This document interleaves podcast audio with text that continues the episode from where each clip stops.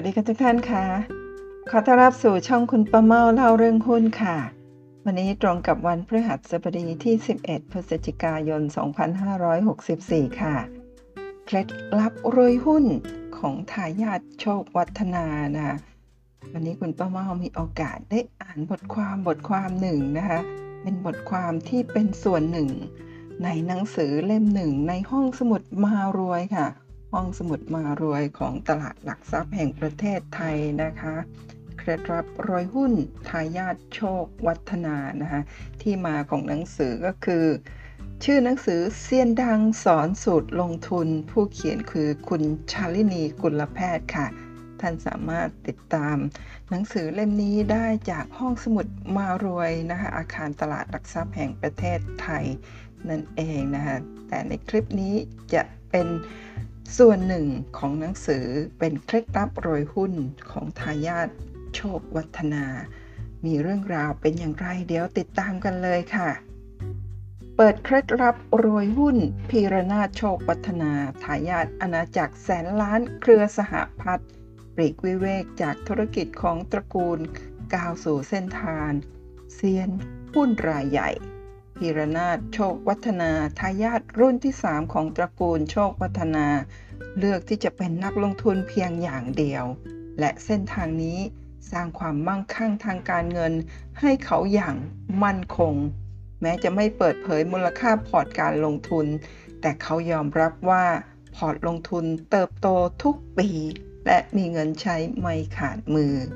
เขาเล่ากลยุทธ์การลงทุนที่ใช้แล้วประสบความสำเร็จสร้างผลตอบแทนได้อย่างงดงามในตลาดหุ้น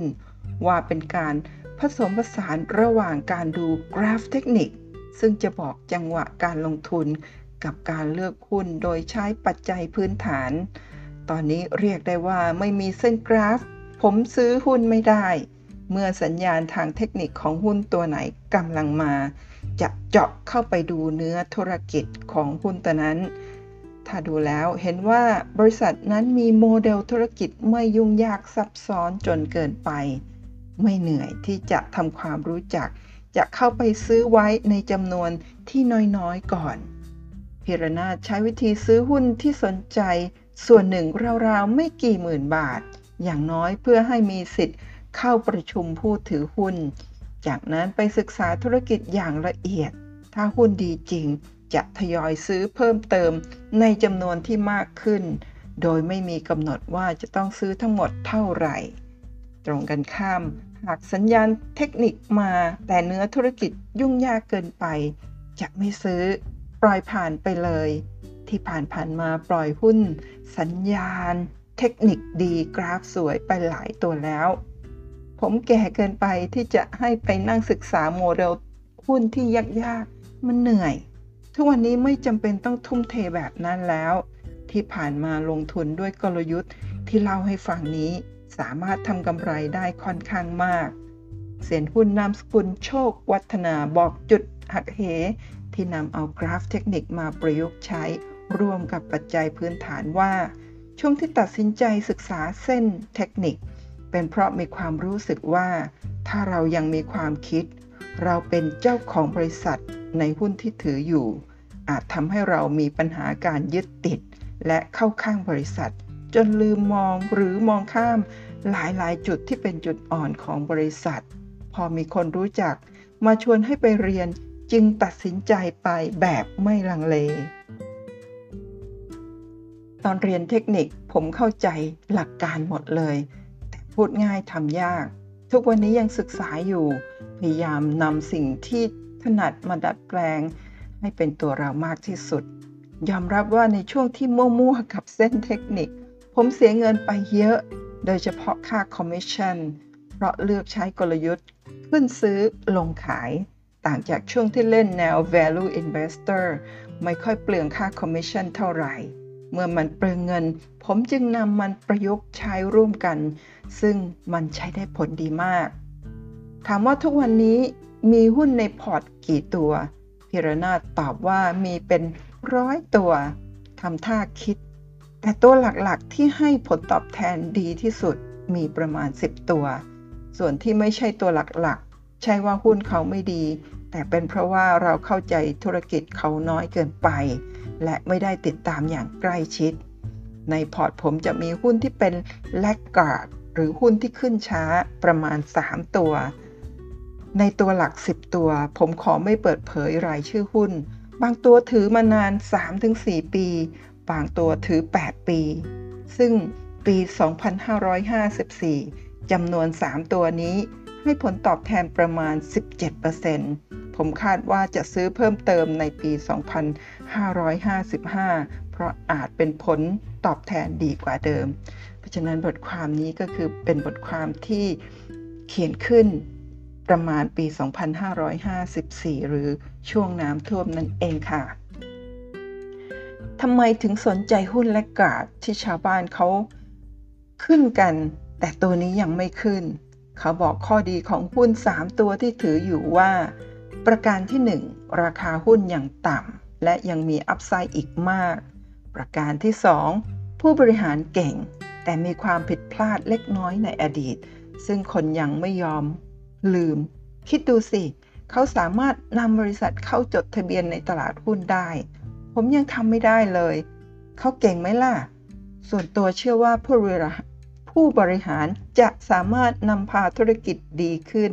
เพราะได้ผ่านช่วงเลวร้ายมาแล้วประการที่3ในระยะ5ปีข้างหน้าบริษัทจะเติบโตทุกปีด้วยตัวของเขาเองหุ้นและกาดที่ผมถืออยู่2ใน3บริษัทจ่ายปันผลทุกปีส่วนอีก1บริษัทจ่ายปันผลเกือบทุกปีถามว่าวันนี้หุ้น3ตัวนี้สร้างผลตอบแทนให้ผมคุ้มค่าหรือยังณราคาวันนี้บวกกับเงินปันผลอาจไม่ค่อยคุ้มเท่าไหร่แต่อีกไม่นานจะคุ้มค่าผมเชื่อแบบนั้นสำหรับการหาข้อมูลพิรนาถจะคลุกวงในตัวเองเขาจะไม่เชื่อโฆษณาชวนเชื่อจากสื่อต่างๆไม่อ่านหนังสือพิมพ์บทความดังๆไม่อ่านไม่ฟังเพื่อนแต่มักมีข้อมูลจากเพื่อนผ่านเข้าหูตลอดและไม่ฟังมาร์เก็ตติ้งคนที่จะเป็นมาร์เก็ตติ้งของพิรนาถจะต้องอยู่เฉยๆรอรับคำสั่งอย่างเดียวอย่าชี้แนะไม่ต้องออกความคิดเห็นใดๆทั้งสิ้นสาเหตุที่ทำให้เซียนหุ้นรายนี้ต้องปิดตัวเองจากการรับฟังโฆษณาชวนเชื่อจากภายนอกเป็นเพราะเข็ดมาจากวิกฤตต้มยำกุ้งปี 2540 มาร์เก็ตติ้งชวนให้เล่น Net Settlement และใช้ Margin เล่นหุ้นแถมมาทักไม่ให้ซื้อหุ้นตัวที่อยากได้แต่กลับไปเชียร์ให้ซื้อตัวอื่นทำให้ขาดทุนย่อยยับเจ้าตัวถือคติจะไม่ลอกการบ้านใครแต่ยอมรับว่านี่คือข้อเสียอย่างหนึ่งของผมที่ผ่านมาผมมักวิเคราะห์ข้อเสียตัวเองเสมอเพราะการไม่ฟังอะไรเลยทำให้ขาดทุนได้เหมือนกันที่ผ่านมาพยายามแก้ความคิดของตัวเองว่าเป็นเพราะอะไรจึงขาดทุนช่วงนี้อ่านหนังสือเกี่ยวกับเทคนิคมากขึ้นมีอะไรต้องเรียนรู้อีกมากการฝึกฝนตัวเองของพิรนาถยังคงฝึกฝนอยู่อย่างต่อเนื่องเหมือนความรู้ที่ศึกษาไม่มีที่สิ้นสุดทุกวันนี้เขาใช้เวลากับการอ่านกราฟเทคนิควันละหลายชั่วโมงพยายามคิดหาเหตุผลจากกราฟว่าทำไมหุ้นตัวนี้ถึงถูกขายเพราะอะไรใครเป็นคนขายอย่างช่วงที่หุ้นโออิชิกรุ๊ปหรือโออิชิลงเยอะๆจะเข้าไปดูรายละเอียดเห็นว่าเป็นเพราะตันภาสกรนาทีขายออกมาทุกอย่างย่อมมีเหตุและผลจริงๆผมเล่นหุ้นคนเดียวแต่จะมีเพื่อนๆคอยมาแลกเปลี่ยนทัศนคติกันแต่ไม่เคยเชื่อกัน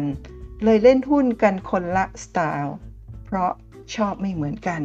นานๆทีจะใจตรงกันแบบไม่ได้นัดหมายพิรนาถบอกทายาทรุ่นที่3ตระกูลโชควัฒนาพูดด้วยความภาคภูมิใจว่าการลงทุนหุ้นเกิน 100% มาตลอดไม่มีตลาดหุ้นไม่รู้จะไปทำอาชีพอะไรโดนแม่บ่นประจำไม่รู้จะบอกเพื่อนว่าลูกทำอาชีพอะไรผมคิดว่าลงทุนในตลาดหุ้นดีกว่าไปทำงานอย่างอื่นเพราะเราไม่ต้องไปทำอย่างอื่น ให้มันมีความเสี่ยงผมจะลงทุนในตลาดหุ้นตลอดไปไม่มีอะไรมาทำให้ผมเลิกเล่นในฐานะเซียนหุ้นรุ่นพี่ที่ผ่านมาแล้วทุกวิกฤตเวอะหวะมาแล้วจาก Black Monday วิกฤตต้มยำกุ้งมาถึง Hamburger Crisis อยากฝากถึงนักลงทุนมือใหม่ว่าก่อนลงทุนต้องหาตัวเองให้เจออย่าลงทุนตามเซเลบถ้าเป็นแบบนั้นน่าเป็นห่วงจะขาดทุนไม่รู้ตัวนักลงทุนต้องรู้จักวิเคราะห์พื้นฐานให้เป็นเมื่อถือหุ้นแล้วต้องหัดไปประชุมผู้ถือหุ้นอย่างตัวผมเองมักจะยกมือถามคำถามต่างๆเป็นคนสุดท้ายหากมีเรื่องที่ต้องการคำตอบแล้วยังไม่มีใครถามในที่ประชุมผู้ถือหุ้นที่สำคัญผมไม่คิดอยากถือหุ้นใหญ่กว่าเจ้าของปล่อยให้เขาดูแลผลประโยชน์ให้เราดีกว่าค้นหาแรงบันดาลใจที่จะทำให้คุณก้าวสู่อิสรภาพทางการเงินได้ที่ห้องสมุดมารวยตลาดหลักทรัพย์แห่งประเทศไทยบนถนนรัชดาภิเษกติดกับสถานทูตจีนห้องสมุดมีหนังสือดีๆด้านการลงทุนมากกว่า 20,000 เล่มรอให้คุณได้มาเรียนรู้เปิดให้บริการทุกวันตั้งแต่เวลา 8:30 น.ถึง 21:00 น.เดินทางสะดวกโดยรถไฟฟ้าใต้ดิน MRT ลงสถานีศูนย์วัฒนธรรมแห่งประเทศไทยทางออก 3 ครับอันนี้ก็ถือทั้งหมดของที่มาหนังสือเซียนดังสอนสูตรลงทุนโดยผู้เขียนคือคุณชาลินีกุลแพทย์ท่านสามารถเข้าไปที่ห้องสมุดมารวยอ่านหนังสือเล่มนี้ให้จบได้นะคะนี่เป็นแค่ส่วนหนึ่งเท่านั้นเองนะคะเคล็ดลับรวยหุ้นทายาทโชควัฒนานะคะทีนี้ในบทความนะคะคุณพิรนาถนะคะพูดถึงหุ้นโออิชิคุณบำเพ็ญก็เลยลองไปเปิดกราฟของหุ้นโออิชิดูนะฮะช่วงที่ท่านพูดถึงว่าคุณตันขายหุ้นโออิชิก็คือช่วงนี้ค่ะเมื่อไป search Google ก็คือขายในช่วงประมาณเดือน9เดือน10ปี2008ซึ่งเป็นช่วงHamburger Crisis พอดีช่วงนี้นะคือก่อนที่จะขายเนี่ยราคาหุ้นจะอยู่ไซด์เวย์แบบนี้อันนี้เป็น time frame quarter นะคะคือถ้าช่วงนี้ก็คือปี2004นะคะอยู่แบบนี้มา4ปีราคาไม่ไปไหนนะคะแล้วก็ในเดือนที่ขายหุ้นโออิชินะคะหุ้นขออภัยไม่ใช่เดือนในควอเตอร์หรือไตรมาสที่ขายหุ้นเนี่ยราคาหุ้นจะอยู่ระหว่างโลที่13บาทไฮที่18บาท50ซึ่งจริงๆแล้วเนี่ยอันนี้น่าจะเป็นราคาที่หลังจากนั้นมีการคุณป้าเม่าไม่แน่ใจว่าเรื่องของการแตะพาหรือการเพิ่มทุนหรือไม่นะคะแต่ช่วงนี้เป็นช่วงที่ขายหุ้นแล้วก็มีการทำ tender offer นะขายให้กับบริษัทไทยเวฟของคุณเจริญนั่นเองค่ะพอขายไปแล้วนะคะอีก3ไตรมาสก็อีกเกือบปีนะราคาหุ้นก็ยังไม่ไปไหนแต่หลังจากนั้นค่ะพุ่งค่ะจากโล13บาทขึ้นไปไฮที่117บาทในปี2012คือหลังน้ำท่วม1ปีก็คือในช่วงที่บทความนี้ถูกเขียนขึ้นพอดีก็ประมาณแถวนี้ก็คือช่วงที่คุณตันขายหุ้นแถวนี้แล้วหลังจากนั้นราคาก็พุ่งขึ้นใน4ปีนะคะขึ้นจาก13บาทไป117บาทก็ประมาณเกือบ8เท่าตัว8เด้งเลยทีเดียวพอขึ้นไปทำจุดสูงสุดที่117บาทราคาก็ไหลลงทุกๆไตรมาสไหลลงต่อเนื่องประมาณเกือบ3ปีเลยนะคะมาทำจุดต่ำสุดที่ประมาณต่ำ30บาทบริเวณแถวนี้แล้วหลังจากนั้นก็กลับขึ้นไปใหม่ค่ะในอีก2ปีต่อมากลับขึ้นมานะในปีที่ดัชนีทำจุดสูงสุดก็คือปี2016นะคะ2016ก็ไม่ได้ทำจุดสูงสุด2016ตอนนั้นดัชนี2016ก็คือในปี